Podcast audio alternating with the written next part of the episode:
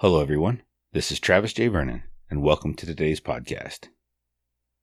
In my youth, well, I guess, and still now, too, I lived, breathed, ate, slept, drank, daydreamed, planned, and prepared to hunt and fish. That was my entire life. That's what it revolved around. I wanted to be a mountain man. I wanted to hike the backcountry, look for gold, trap beavers, mink, muskrats, fox, coyotes. From a super young age, I would read all the Jack London books and any other type of adventure book I could get my hands on. And I would make my plans, places I wanted to go, things I wanted to do. That's still true to this day. These last couple weeks have been absolutely hectic in my life. My wife and I were supposed to be on our five year wedding anniversary, where we had planned a two week adventure through northern Scotland, southern Ireland, a quick bounce over to Manchester, England to watch a football game. Had tickets for Manchester United, West Ham United in Old Trafford. We're going to fish for Atlantic salmon, brown trout, pike, perch, and anything we could catch off the coast as well. And all that stuff came crashing down with the pandemic. We ended up having to postpone our entire trip until next year, which is fine. But I'm always looking for that next trip. I'm always looking for that next thing. And the planning of it sometimes is really, really fun. And this is one of those trips that was really fun to plan. I think now I'm going to be able to dial it in a little bit better because there were some Airbnbs and some things we found after we had everything booked that were just going to be a little bit too far away for our itinerary to really be able to experience it well. And now I think I'm going to be able to restructure it just a little bit, make it even a better trip. So in the end, it'll work out just fine. But I already had my time scheduled off, and my wife said, Oh, good, you can finish the greenhouse. So for two weeks, I've been putting together a 12 by 24 greenhouse. Our lab had three puppies. So between the pandemic, trip getting canceled, puppies, building a greenhouse, working what I could, and trying to get a little bit of river time, including taking a camping trip out to Flaming Gorge for our anniversary, we were able to pack quite a bit into the last two weeks. It's been really fun. The Flaming Gorge trip was a little different. We had hoped to catch some giant lake trout. Went out with a buddy of mine on the on the lakeside. Jigged and trolled for Lakers. Had a few on but never got them to the net. Ended up landing a rainbow and some kokanee. There were some magnificent thunderstorms that came through. Just a fun place to go. If you've never been around Flaming Gorge on the border of Wyoming and Utah, you should put that on your bucket list. It's not everybody's cup of tea. It is desert camping, which I thoroughly enjoy just for something different. But it is just a beautiful place to go. Red rock cliffs, pinyon junipers, there's bighorn sheep, elk, deer, antelope. The fishing's great. You can fish on the big reservoir, or you can drop down onto the Green River. You can wade fish most of it, up and down the shores depending on the water flows or what I highly recommend is floating it in a drift boat. Lots of great guide services out there. On our actual anniversary day, it coincided with the shed hunt opener for shed hunting in the state of Wyoming. So my wife and I grabbed a chainsaw because I knew where a burl was in a spot that we wanted to go get. It was a juniper tree burl. So we were able to get a big juniper tree burl, which was quite a pack out. It was unique. I would much rather pack out a quarter of an elk than that burl and a chainsaw again. That was pretty, pretty crappy. But it might just be that it's coming into late spring, early summer, and I'm not quite in elk shape. Did find one really nice big shed, big five point bull elk, and we found a chalky one. I like the chalky ones too because I bring those home and saw them up on the bandsaw and give them to the dogs for treats. Been really an interesting week this is day five with brand new puppies. Three little ones. Each of them are adorable. already can tell their own personalities. As young as they are. Eyes aren't even open yet. Mobile, moving around, crawling all over. They've finally gotten to the point where they're pushing Brookie to her capacity. You'll see her growl every so often, but setting up that doggy structure for the pack. What's okay, what's not okay. She's been a super good mom. I was I was a little stressed. Brookie is an outstanding hunting dog. Just go, go, go, go, go. She will hunt and retrieve to exhaustion and collapse, which makes for an outstanding hunting dog, but I wasn't sure how she'd be as a mom. Man, she has made me a proud dad. She's so gentle with her pups. She's so cautious. She loves to come out in the backyard when I'm working on stuff, so I'd be out working on the greenhouse. She'd come out and go to the bathroom really quick, come up, say hi to me, let me pat her on the head for just two or three seconds, and then back into the house she'd go. Make sure puppies are okay. She's just been great. I was thinking about dogs and hunting.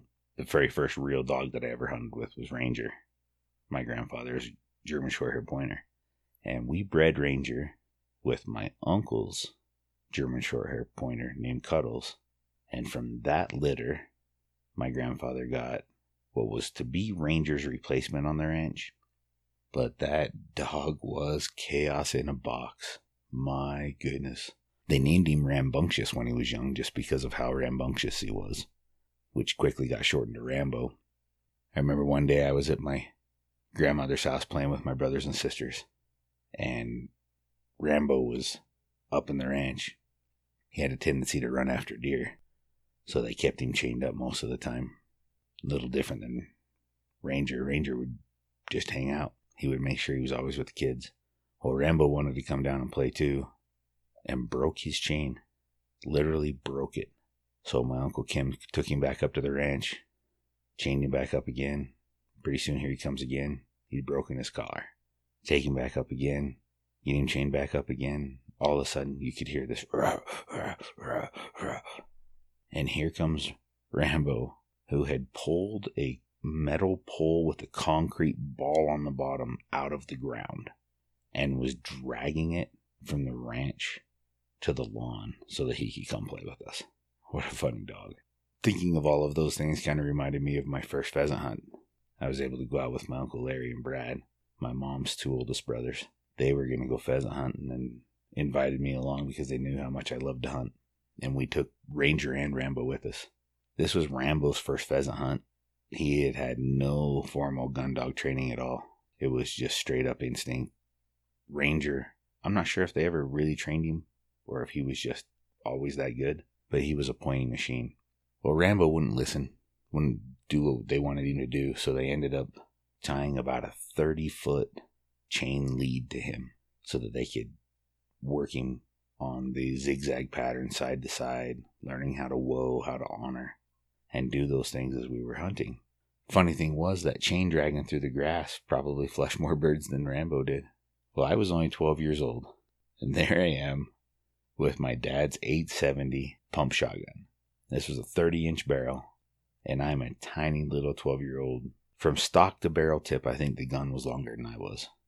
Super forward heavy, and it was just not a good fit for me. I got a couple of shots off, never ended up killing a bird, but both my uncles were able to. We get back to the truck for lunch, just eating sandwiches and my uncle grabs a can of dog food to give to the dogs. Great big, one of the giant mega cans of Alpo.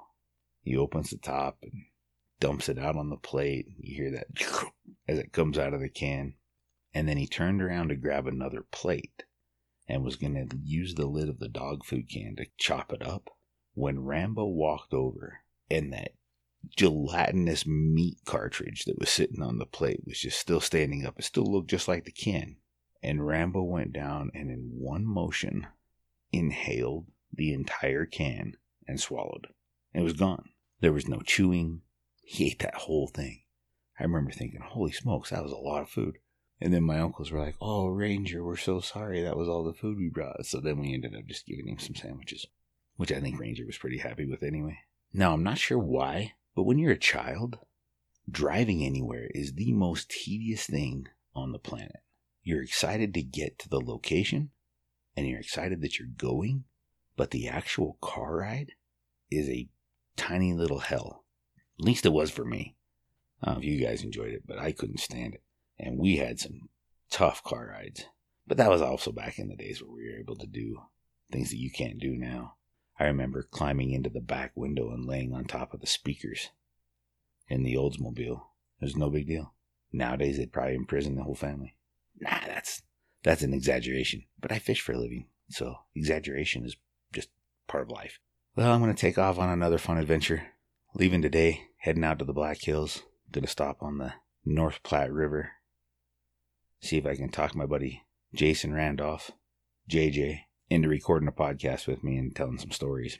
Back from the days when he and I would guide together quite a bit.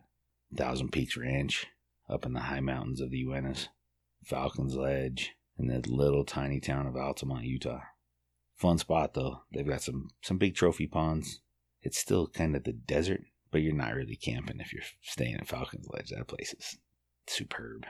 They have such a cool big tree built right into their staircase. So it's this winding spiral staircase around this giant tree. Those are the things that stand out to me. I love woodworking and seeing all the different types of wood grains and structures and all the artistic stuff that you can build. Well, that drive home from that pheasant hunt was pretty insane. I was super bummed. Wasn't able to bag my first pheasant behind a dog. I mean, I shot a pheasant with my BB gun, Ranger and I were able to make that work. But it was just a little bit different experience. It wasn't what I thought it would be. And I think sometimes we really do set ourselves up through expectations and make our trips a little bit unattainable when our expectations are so high. So it's good to have trips like that. It's good to go out and fish for lake trout and not catch one once in a while. It's good to go on a pheasant hunt and not get all the flushes that you hoped you would get if every day was perfect, I don't think it would be as fun. It's those little bits of misery and sadness and disappointment that make the good better and the better the best because you have something to compare it to. Got an interesting season coming up. We'll see how all the rest of this stuff shakes down. Some states are starting to open up. We're starting to get some phone calls for more guide trips, so hopefully it won't be too crippling to the company I work for and we can get back to our normal and hopefully we'll be back on the river here shortly. Looking forward to having some more beautiful summer days. I'm going to get my truck packed up, tidy up some of the greenhouse. I don't have the roof put on it yet, but I've got it pretty dialed in now. But we'll get the truck packed up and head for the Black Hills. Go chase some turkeys around. Maybe I'll have some fun stories after that. I know I'll have stories. We'll see how funny they are. But I appreciate you guys listening.